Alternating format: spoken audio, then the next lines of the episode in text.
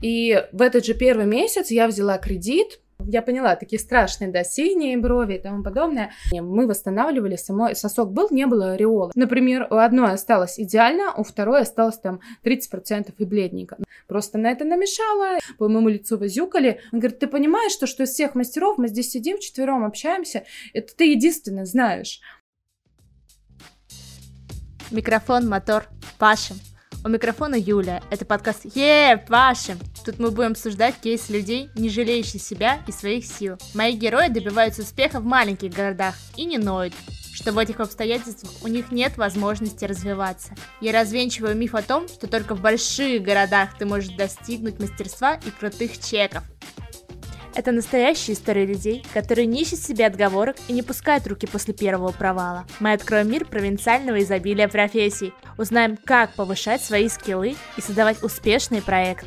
Это история мастеров и их ошибок, дающая возможность стать тебе лучше. Ну что, пашем? Всем привет, это подкаст Е Пашем. Это Юлия, и сегодня мы поговорим с прекрасной, замечательной девушкой, феей перманентного макияжа, она нам расскажет, что такое перманентный макияж и почему это не так страшно и это не тату. Всем спокойствия! Соф, давай, подключайся. Всем привет-привет! А, очень приятно, как ты меня представила. Перманентным макияжем я начала заниматься где-то более пяти лет назад. Пришла я туда вообще совершенно случайно, не целенаправленно. Я думала, а, чем же мне заняться в бьюти, где больше денег и что мне будет интересно. По обычной истории, как бывает, сходила на брови, на перманентный макияж, подумала, о, классно, это не больно, это не страшно, это не то, что рассказывали раньше про синий татуаж. Ну и поехала в Москву учиться. В принципе, тут ничего такого удивительного нету. Как ты вообще решила, что у тебя получится? Ты была так уверена в себе, что ты готова поменять сферу своей деятельности? Или просто это, грубо говоря, какая-то нужда, которая вывела тебя на сферу бьюти, в которой ты можешь зарабатывать достойные деньги? Ну, скажем так, я вообще не думала тогда про то, что, что мне будет точно нравиться.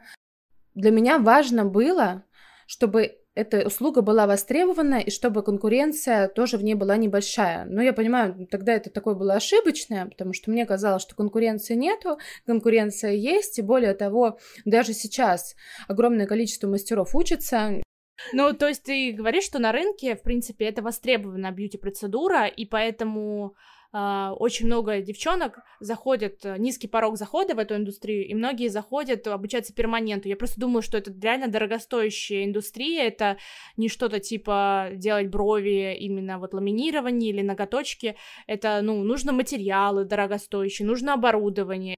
Ну, вообще, это совершенно правильные мысли. В моей голове было так, что можно найти курсы подешевле, но можно начинать с работы с моделями, я зашла, посмотрела, там, сколько стоит оборудование, пигменты, но понимание, какое должно быть оборудование, конечно, мне в голову это не приходило. Как и курсы.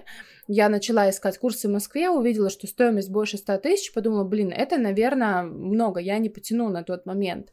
А где-то через месяц я взяла в долг и поехала учиться, но поехала я учиться за 36 тысяч. Это, конечно, была огромная ошибка, просто огромнейшая, а, потому что, ну, не бывает, и все равно я считаю, что дешево не бывает хорошо.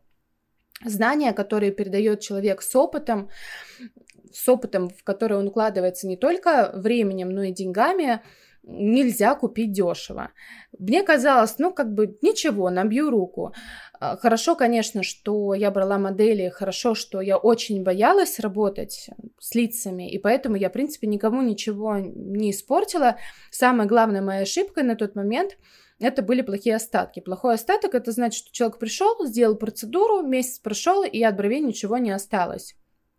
Но брала я тогда там что-то в районе тысячи, это даже не покрывало расходные материалы, поэтому я думаю, что э, самое главное, что мне было не наплевать на лица женщин. Моя экономия в курсах вылилась в то, что я по сей день трачу очень большие деньги на обучение. Но сейчас мне просто это интересно. А первые два года все, что я зарабатывала, я тратила на обучение.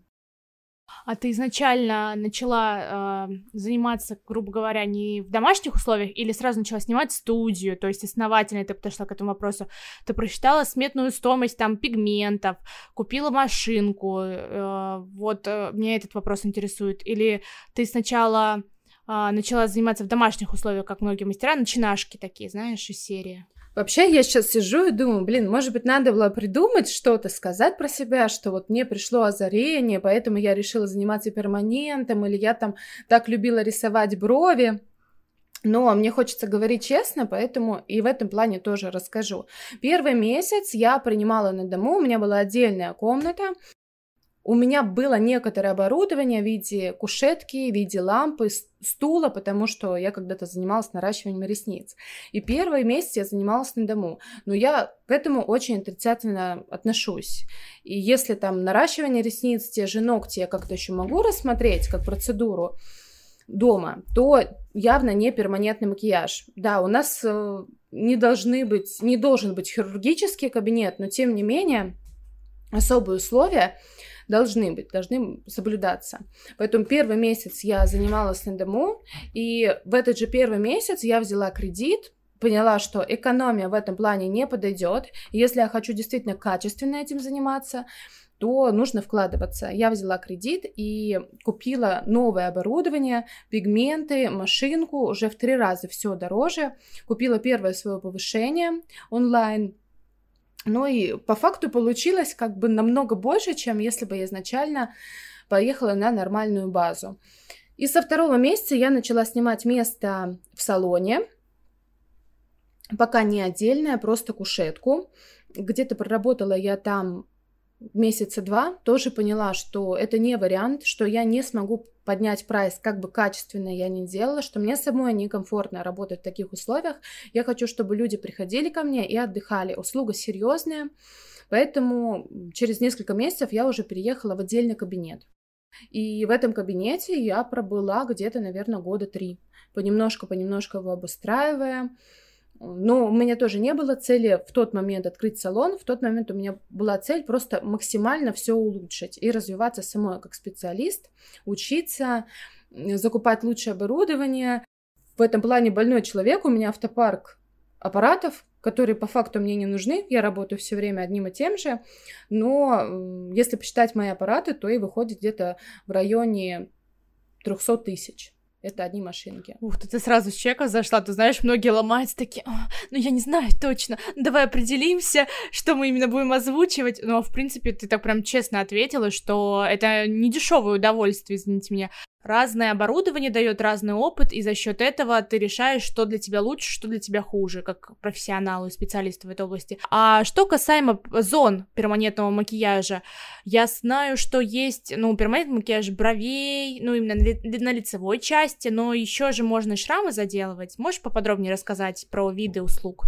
Да, перманентный макияж не ограничен только зонами на лице.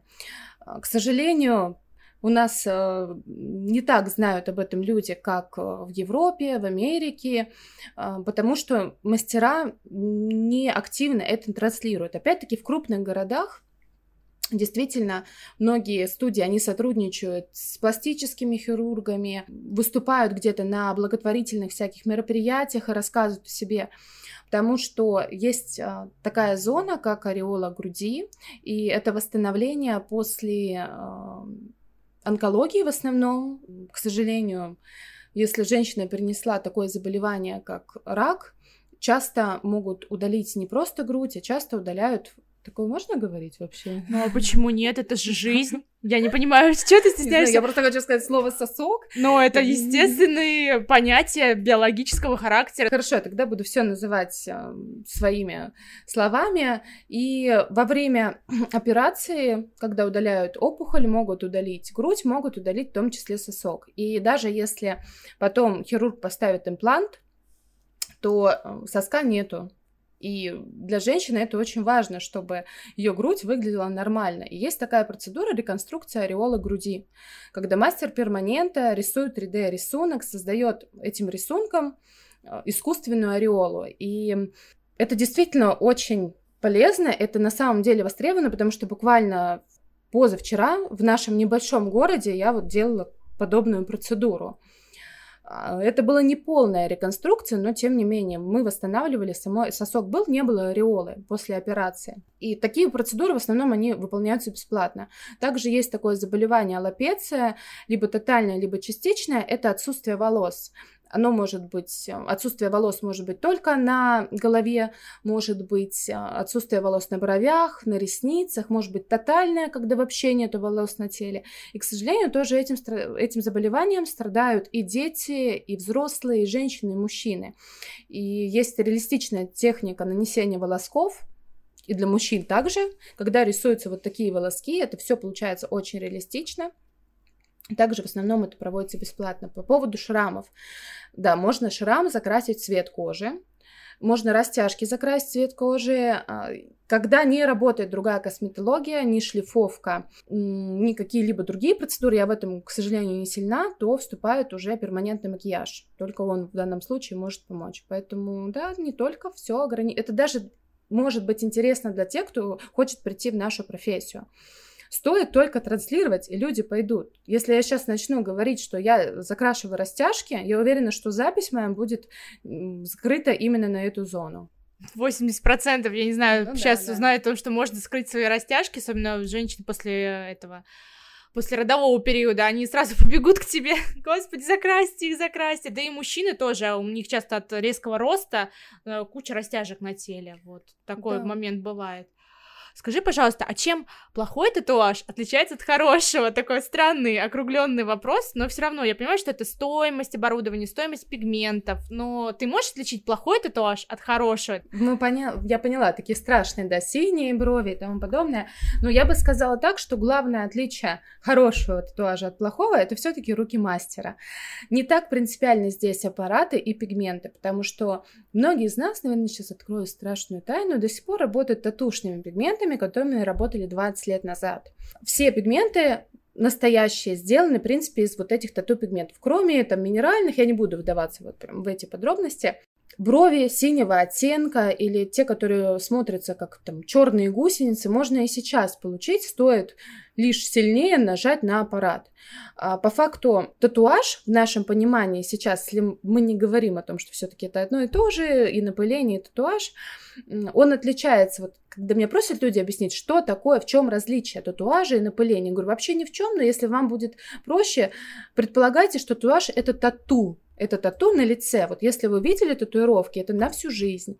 Это, как правило, даже если это черный цвет, он все равно не черный, он все равно серый. А если забили глубоко, то он синеватый. Плохой татуаж – это тату на лице. То есть, а примерно срок носки татуажей? И напыление хорошего, я mm-hmm. говорю, к хорошему мастеру, если мы обращаемся. Ну, и когда мы сейчас, и мастера пишут о том, что э, срок носки год-полтора, это очень-очень условное, смотря как работать. Э, можно сделать легкое напыление и татушными пигментами, и это действительно может быть через год-полтора. Но оно будет совсем легкое. 90% клиентов все равно хотят поярче. Это не значит, что впереди должны идти одни брови. Я, несмотря на то, что я мастер татуажа, все равно считаю, что ну что-то должно оставаться. Смысл делать процедуру, если по факту у тебя там смотрится это как э, тени, которые ты намазала там три дня назад, еле-еле там и не умывалась, что-то осталось. Поэтому э, такие прям легкие-легкие работы, они действительно могут выйти через год-полтора. Все что касается более-менее какой-то заметности, не обязательно яркости. Конечно, будет все равно в коже до, дольше. Оно будет бледнеть, постепенно выходить, но будет кожа оставаться дольше. И сейчас еще появились э, пигменты минеральные. Это пигменты, которые действительно могут полностью выйти из кожи.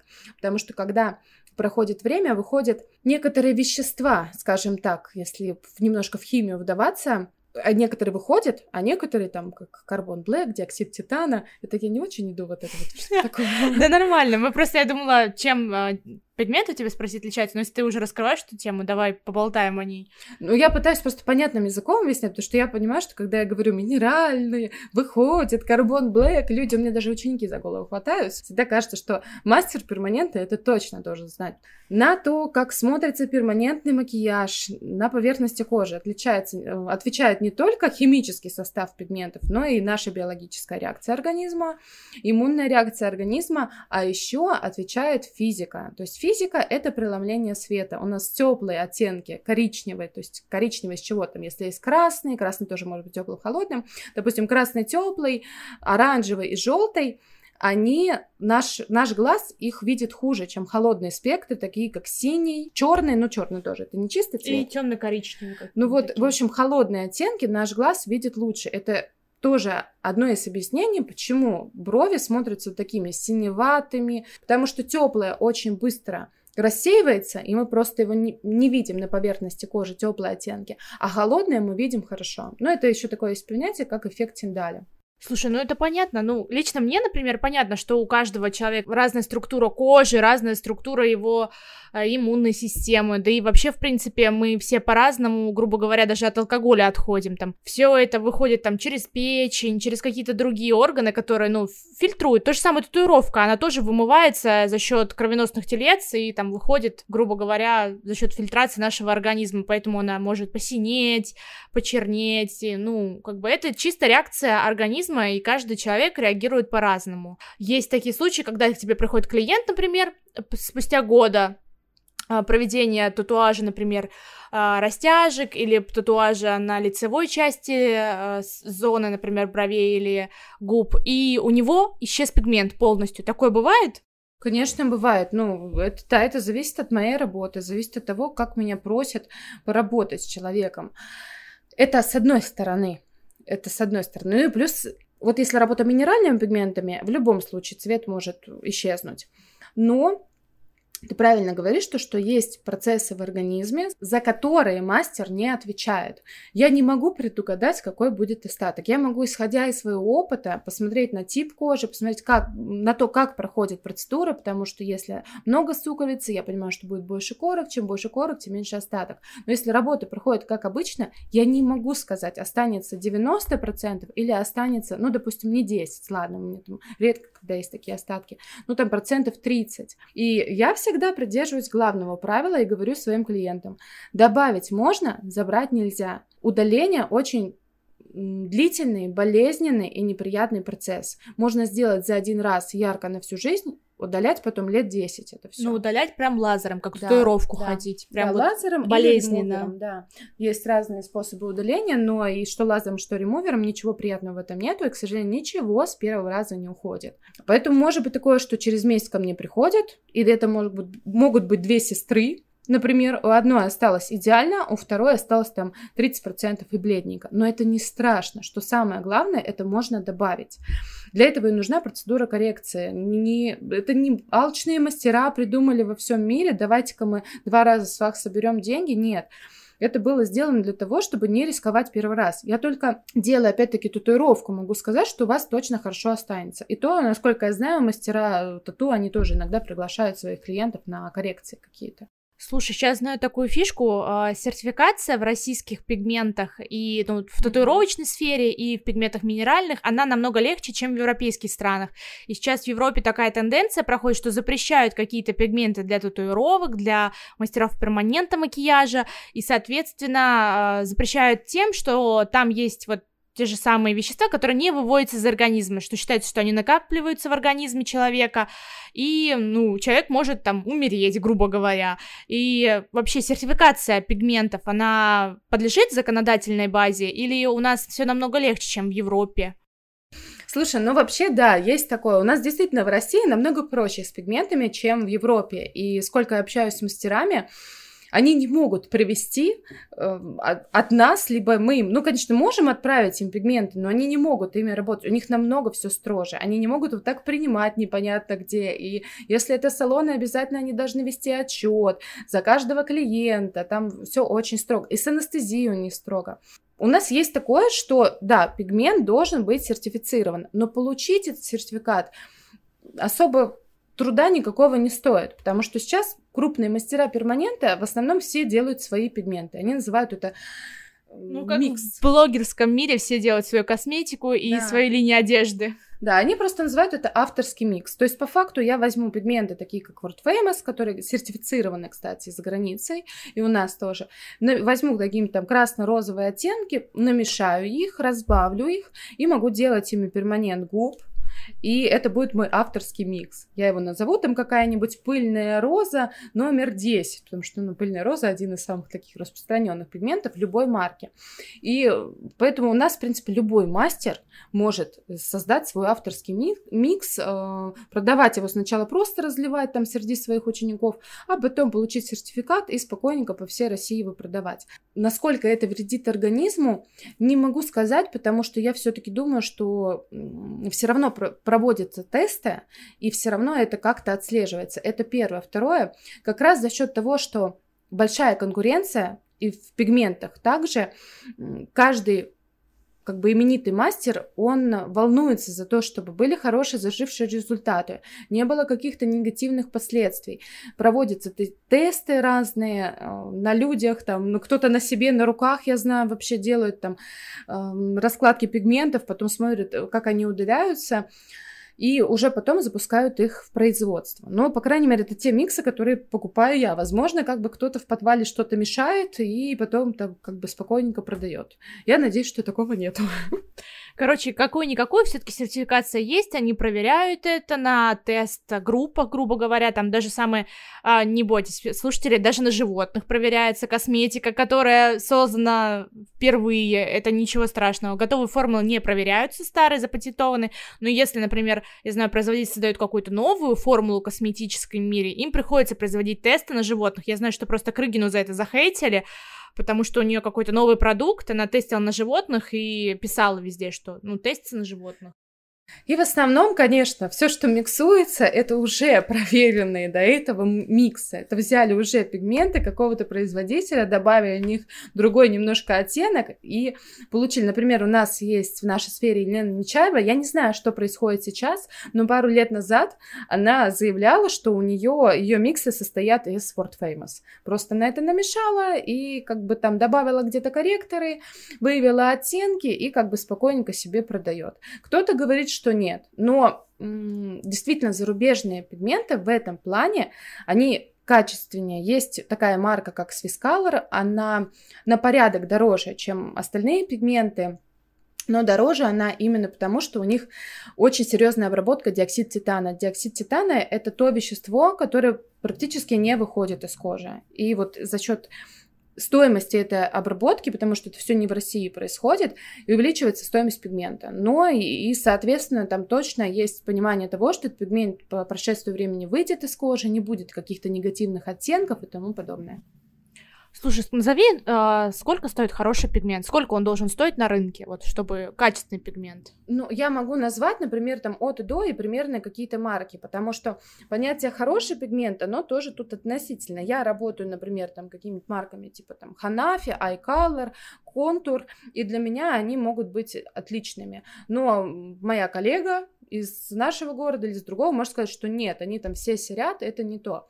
Поэтому средняя стоимость, она начинается где-то, если это совсем маленький объем, там какая-то пробная порция, это 5 миллилитров, где-то там 1200, но это малюсенький. А в среднем 10-15 миллилитров начинаются где-то от 2,5 тысячи, 2,5 тысячи, там 3,5. Вот Swiss Color в последнее время стоил где-то от 5 5-6, в зависимости от того, какие то цвета, за баночку. То есть это 10 миллилитров. Поэтому представьте, пигмент 10 мл стоит 5-6 тысяч один. В тату, если что, все стоит намного дешевле. Вообще жесть, конечно. Я просто сейчас представила эту маленькую баночку. Тут, я не знаю, тут вообще там... И сколько такой баночки хватает? На сколько, там, например, губ, грубо говоря? Ну, на самом деле-то хватает на нормально, потому что по факту на процедуру много не нужно. Но я наливаю колпачок Колпачки есть в основном трех размеров, то есть э, это S, M, L, ну, соответственно, L самый большой. В зависимости от того, какая работа, я как бы возьму там разный колпачок. Но если я наливаю в средний колпачок, у меня может уйти половина. И обратно, естественно, это я не залью, я это выбрасываю. Поэтому не так, чтобы это там на три человека, это, естественно, больше хватает. В зависимости от пигментов, конечно, тоже выстраивается стоимость процедуры, и еще у пигментов тоже разный расход, в зависимости от того, на какой они основе, как они укладываются. Ну, это тоже немножко технические моменты. Расскажи, пожалуйста, про стерилизацию инструментов. Это же такая тактильная процедура, то есть иголка заходит под кожу, оставляет пигмент. А, ну, хочется верить, что у многих мастеров там а, хорошо обрабатываются инструменты, что мы не заразимся всякими болезнями, которые не очень хочется заражаться через кровь. Ну, конечно, хочется верить, но это тоже одна из причин, почему я сразу же ушла из дома, хотя как бы имела отдельное помещение, вроде все нормально. Если вообще ну, санпин нормы, то мы должны работать в хирургическом кабинете. Хотя перманент это вообще бытовая услуга. Правила какие-то асептики, антисептики, они должны соблюдаться в любом случае. В перманенте и в тату самое страшное это не прямое заражение, ну как, оно тоже, естественно, страшное, но есть такое понятие, как перекрестное заражение. И вот оно самое опасное. Это когда человек, мастер поработал с кем-то, кто заражен, и об этом даже может не знать, например, гепатитом. Я поработала а, все обработала вокруг, все выкинула, все мне одноразовое, но при этом я захватила, например, схватилась за лампу этими руками, которыми я там протирала бровь, у меня на поверхности лампы остался этот вирус. Это так звучит, но это на самом деле так и работает. И потом я все обработала, сменила перчатки, новыми перчатками с новым человеком. Я опять схватила за эту лампу, потому что вирусы живут до двух недель на поверхностях. И перенесла это просто другому человеку. Поэтому, конечно, это очень важно. Сейчас, благо, у нас одноразовые расходные материалы, безопасные иглы, картриджи, которые э, имеют безопасную утилизацию, в аппараты ничего не попадает. Есть аппараты там со сменным держаком, их можно стерилизовать. Есть аппараты ручки, которые достаточно обработать просто. Но заматывание всего в пленку делается тоже в большей степени для того, чтобы не пачкать, потому что я проходила тоже курс. Там, в принципе, спикер говорил о том, что после того, как вы снимаете всю эту пленку, вам опять нужно все протереть не работает так, что вот эта вот пленка, которая обмотана все во время тату, они сняли это и новую намотали. Нет, все равно нужно все обрабатывать. Естественно, все нужно менять и за всем нужно следить. Я даже не понимаю, когда мастера работают без перчаток в плане того, что рисуют эскиз. Ну, это даже с какой-то стороны мне, не, мне неприятно. Как бы. Мне бы было неприятно, если бы по моему лицу возюкали просто без тату там э, аппарата рисовали эскизы, это было бы не в перчатках. То есть для меня странновато это. Слушай, я так понимаю, что, в принципе, у вас перекрестные сферы к стату, мастерами, да, стату, похож, да. вот этим промыслом. И, насколько я понимаю, что у вас очень много расходных материалов. Средняя цена перманента, она туда закладывается в основном, я так понимаю, пигмент, расходные материалы и работа мастера. Можешь э, разложить, ну, мы не будем говорить прям конкретно цена, ну, сколько процентов там, например, уходит из этой цены э, перманента, например, э, бровей, типичная uh-huh. процедура, что из этого уходит на расходники, что уходит на пигменты, что уходит на работу. Я надеюсь, что клиенты не так будут слушать. Но все не так страшно для мастера перманент. Да, у нас складывается все из расходников, и эти расходники это не только краски, иглы, это еще и высчитывается арендная плата, там, электроэнергия, это все можно туда считать расходными, мы за это платим.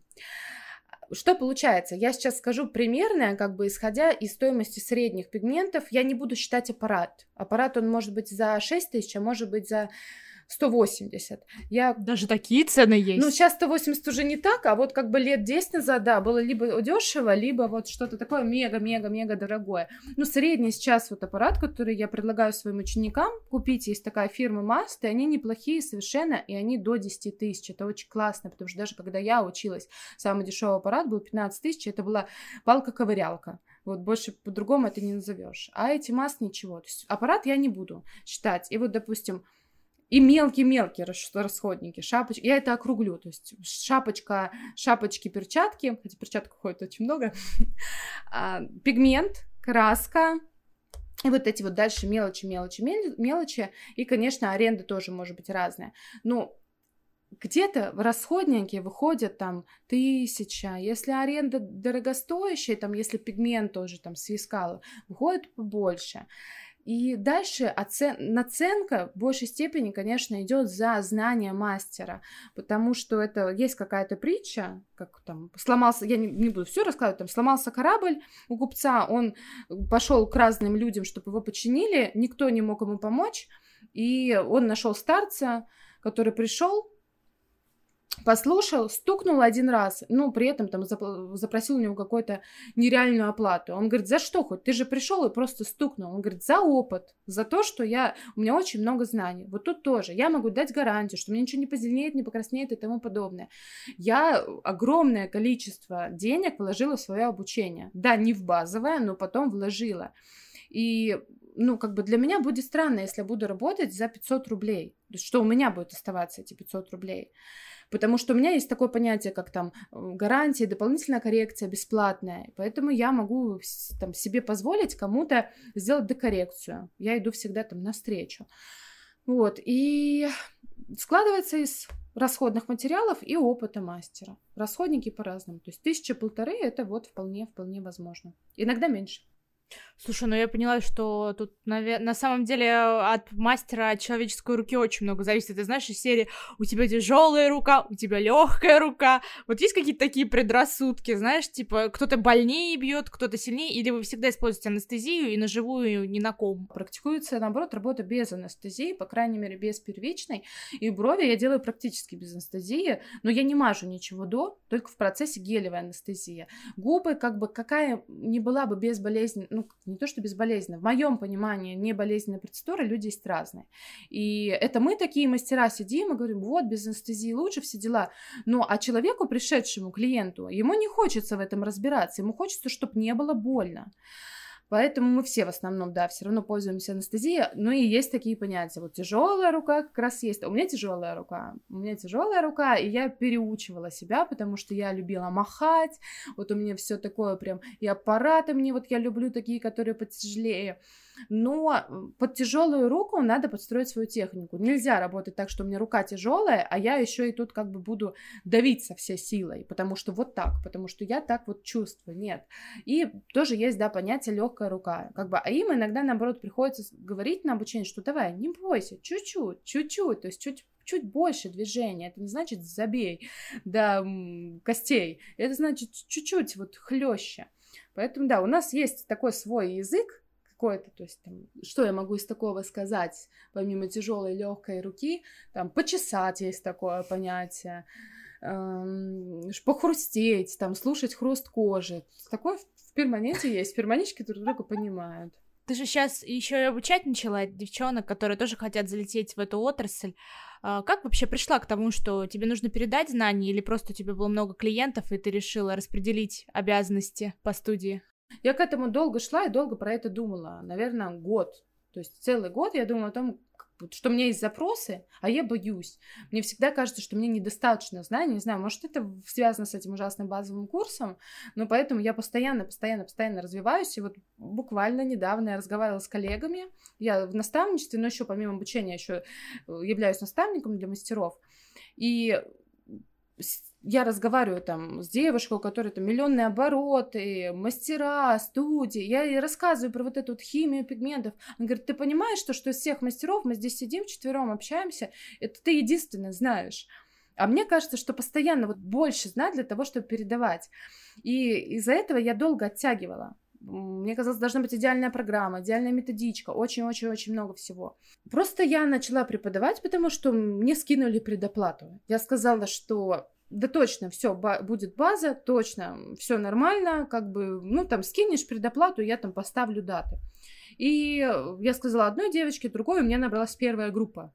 Просто вот внезапно, потому что было, было много запросов, но я не запускала обучение. Она набралась, это было для меня очень морально тяжело, потому что я понимаю, что я настолько отдалась первой своей базе, что эти люди, наверное, получили вот эту порцию знаний за пять лет, которые я собирала постепенно, я все на них это вылила, я помню первый день, и они сидят, эти растерянные лица, у меня, честно, было предположение, что девочки не вернутся. Потом я поняла, что, конечно, должно быть проще, легче и постепенно. Вот, поэтому я начала просто преподавать по запросам. Меня начали спрашивать, есть ли курсы, есть ли мастер-классы, и вот так в основном у меня все обучения и собираются. Как бы вот так, чтобы прям проводить прогревы или давать рекламу на обучение.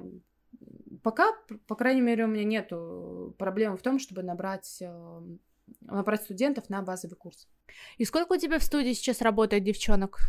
У меня работает, ну, помимо меня, у меня работает постоянно еще один мастер, и две девочки стажируются, потому что одну вот я взяла сейчас, и один стажер, я пока не знаю, она уйдет в свободное плавание или она останется у нас. Все зависит от э, запросов. Мне тоже не хочется, чтобы человек пришел работать в студию, а запись у него была там раз в неделю.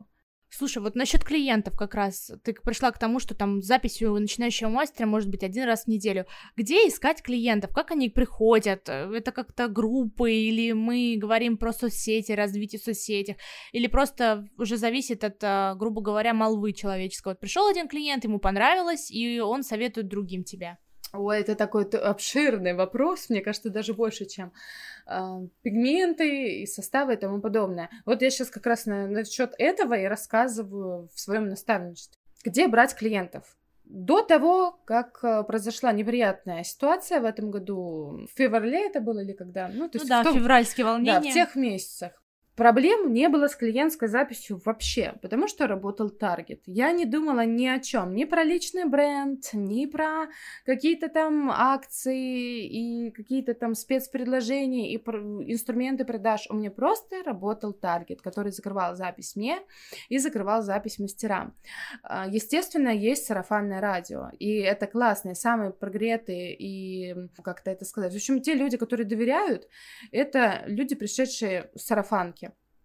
Но когда ты работаешь один на себя, когда тебе достаточно, там, например, небольшой записи, когда тебе не нужно профицит заявок для того, чтобы повышать свой прайс, Сарафанки достаточно. Во всех остальных случаях сарафанки мало, потому что, да, мы все такие классные, мега знающие, делающие крутые работы, но тем не менее есть конкуренция. Конкуренция это очень хорошо, потому что можно отстраиваться от конкурентов. Поэтому после того, как таргет прикрыли, конечно, месяц я вообще не понимала, как что будет, ну и, в принципе, не, не сильно заботилась, потому что запись была закрыта. А вот потом началось, как бы, начались волнения у меня и команды, потому что я понимала, что вот эта вот запись по рекомендациям рекомендациям она начала уменьшаться, и в основном она вся ко мне, потому что если рекомендовали, рекомендовали меня в основном, ну, а так как бы мастеров тоже, но все равно отправляли это ко мне непосредственно. Я тут уже начала думать, что же делать, что же делать, и именно в этот момент я начала изучать больше, я начала прокачивать личный бренд, и имя решает, то есть к мастерам, ко многим идут именно из-за имени. Ну, конечно, человек тоже должен быть хорошим мастером, понятное дело. Вот, а дальше я начала уже подключать такие инструменты, как ВКонтакте, и рассылки, и рекламу ВКонтакте. Яндекс э, реклама у меня был сайт, ну, он очень долго не работал, потому что мне, в принципе, это не нужны были заявки оттуда. Яндекс карты, кстати, кому-то на заметку, это в любых в любой услуге можно продвигать Яндекс карты, прокачивать, и оттуда идут заявки, оттуда идут клиенты. Начала выстраивать систему лояльности, так чтобы больше рекомендовали, больше приглашали. А, начала улучшать сервис, потому что даже какая-то мелочь, даже памятка, расширенная конфетка в этой памятке, все равно оставляет у человека приятное впечатление о студии и о мастере. И он больше даже рекомендует, потому что сарафан также можно раскачивать, за счет сарафана тоже можно закрывать запись, но с ним нужно работать. Основное, что бы я выделила, это Инстаграм, он никуда не пропал, он также работает, просто я с ним работаю не так, как раньше, я больше заморачиваюсь над портфолио, я зову блогеров, Раньше это было вот так. Кого-то увидела, попробовала написать. Сейчас я целенаправленно зову к себе э, микроблогеров. Хочу теперь начать э, такую работу еще со своими мастерами, приглашать к ним. Почему микроблогеров? Потому что к ним больше доверия, аудитория такая у них не привыкшая к тому, что им продают в лоб, и больше это все равно воспринимается как рекомендация от них. Я могу, конечно, там рассказать и про прогревы, и про, про смыслы, но я думаю, что это как бы не про меня. Я думаю, что как бы всем, кто более актуальный хочет про это услышать, я думаю, они придут к тебе и попросят, скажи, пожалуйста, ты сама начала всем этим заниматься, или ты начала искать единомышленников людей на аутсорс, а, СММщиков каких-то, которые тебе помогали? Ой, слушайте, сколько я тоже на это денег потратила. Скажем так, если вы хотите развиваться, нужно делегировать. И это классно и правильно, но Для того, чтобы делегировать, это надо делать с умом. Для того, чтобы правильно делегировать и не сливать деньги. Сейчас огромное количество специалистов, таких, которые вот там, у них всякие инфопродукты и SMM щиков. И за счет того, что их много, цены они тоже на свои услуги выставляют разные. Я работала с SMM специалистами за 10 тысяч, за 30 тысяч, и иногда разницы не было никакой. Так же, как с таргетологами. Я прошла, потому что мне было жалко на это деньги, да, мне было жалко на это деньги, мне не жалко на аппараты. А, я изучала сама таргетированную рекламу, проходила отдельно курсы. И это классно в том плане, что я сейчас очень хорошо э, контролирую тех же таргетологов. Когда человек мне не может ответить, что значит какие-то понятия, или в принципе не может прислать мне отчет, то я уже как бы думаю о том, что нужен ли мне такой специалист вообще в команду. Поэтому было и так, и так. Я считаю, что нужно понимать, может быть, не надо туда лезть там полностью в SMM, продвижение, рекламу, но понимать, что делает другой специалист, нужно. Просто для того, чтобы его кон- контролировать и не сливать просто так на это бюджет. Ну, а много запросов приходит на обучение именно... Наставничество? Да, много запросов приходит насчет наставничества, как тебя специалиста. Знаешь, я как бы вообще вышла на наставничество тоже так же, как с базовыми курсами. Меня просто начали спрашивать советы, начали консультироваться по этому поводу, поэтому я и пришла к наставничеству. Сейчас я в большей степени пытаюсь набирать групп группы, потому что вот так в команде легче работать. Девчонки друг на друга смотрят, и больше всегда доверия, больше всегда обратной связи. Они, запросы, они есть постоянно, но индивидуальное наставничество, оно стоит э, недешево. То есть э, это не 10 тысяч, не 20 тысяч, э, это как бы цены от 50 тысяч, и вот я свое наставничество первое покупала за 100 тысяч у наставника. И нормально, у нас есть мастера, которые за 500 тысяч продают свое наставничество. Вообще в перманенте цены на обучение, цены на всякие посещения мероприятий, форумов, они, мне кажется, нигде такого нету. Ни в косметологии, ни в других каких-то сферах. То есть нету таких, наверное, только какие-то бизнес не знаю, там, как у Петра Осипова там стоило съездить на метаморфозы. Также у нас там стоит съездить на какой-то там однодневный э, сходку мастеров. То есть это настолько сфера, грубо говоря, еще не то чтобы клиент ориентирована, а то, что не освещенная, как косметология или тату-мастерство, и многие могут заламывать цены просто так, потому что они считают, что их опыт стоит столько. Двоякая ситуация, потому что я действительно понимаю, что я, например, вложила в себя очень много, и это были и обучение, это и мои ошибки, и мои взлеты, то есть стоит именно опыт, да. Но я понимаю, что иногда как бы пытаются продать то, что сами не знают, то, что где-то услышали, где-то там прошли какой-то там курс, тот же продвижению там недельный, и после этого это уже называется наставничество. Я считаю, что наставничество это когда кон- конкретная работа под запрос. Если ко мне приходит мастер и говорит, я хочу открыть студию, значит, я веду его там больше по юридическим вопросам, э, по подсказкам, как, как это сделать выгоднее, так, чтобы не выгореть самому и не потерять деньги. Если ко мне приходит человек и говорит, я хочу обучать, я начинаю вести его в это, потому что у меня есть уже этот опыт. А, но вообще есть а, те, на кого ты равняешься в а, мире перманента, есть какие-то такие звезды, которые вот они светят на протяжении 10 лет, и все на них ориентируются. Есть, конечно. Причем такие звезды постоянно, они появляются, кто-то тухнет, а, но есть. И это ролевые модели, на которые я подписана, за которыми я слежу. Это те же мастера, которые открывают крупные студии, которые ездят по миру, обучают, которые, у которых там цены на процедуру по 30 тысяч за зону. Конечно, я на них равняюсь. Я смотрю на себя. Правильно смотреть на себя здесь и сейчас. И сравнивать себя с собой там год назад. Поэтому как бы на них я смотрю, я не завидую, я понимаю, к чему можно идти. Поэтому, конечно, есть там громкие имена, которые знают, наверное, все мастера перманента, которые заходят в, профессию. Софь, понятно, что тебе еще двигаться и двигаться, но я считаю, что ты как специалист для нашего регионального города вообще супер классный, потому что я немного знаю таких специалистов, о которых, грубо говоря, у которых работает а, вот эта вот словесная молва, которые люди говорят, что вот, ну, хороший, качественный специалист, и, в принципе, я считаю, что а, ты берешь достаточно нормальную плату за свои услуги и процедуры. То есть я не вижу там ценника какого-то баснословного, поэтому все нормально ну, у тебя. Да, да, я только сегодня работала тоже с девочкой, лидером мнения, и она мне говорит, слушай, а когда, говорит, ты будешь повышать прайс? Что у тебя за прайс такой? Я говорю, ну, я его повышаю. Я говорю, просто я исхожу из, опять-таки, профицита заявок, это первое, и скажем так, еще моя работа и мое развитие, оно связано еще с работой с головой. Как бы не стоит отметать тот факт, что финансовая, у каждого есть какая-то своя финансовая емкость, у каждого есть какие-то установки и тому подобное. Поэтому у меня, в принципе, сейчас крупный, эм, сейчас у меня средний прайс по городу, но с октября я собираюсь его повышать. Как бы он средний, но я скажу, что перманент стоит больше, как бы ценность больше, услуги, которые делаются на несколько лет, на лице, и даже в пересчет, если просто посчитать, сколько девушка тратит на ногти, там за год, за полтора, и сколько стоит перманент, всегда перманент дешевле. Даже от какого-то мастера слыша, слышала, что она сказала, что перманент самая дешевая бьюти-услуга пересчет, естественно. Ну, я сейчас задумалась, реально, в пересчет, сколько я трачу, например, на ламинирование бровей, на укладку, там, а, грубо говоря, ресниц, а, на какие-то бьюти-процедуры по ногти, по шугаринку, это, ну, пересчете, на самом деле, на зону, чтобы мне сделать эти брови, это намного легче, блин.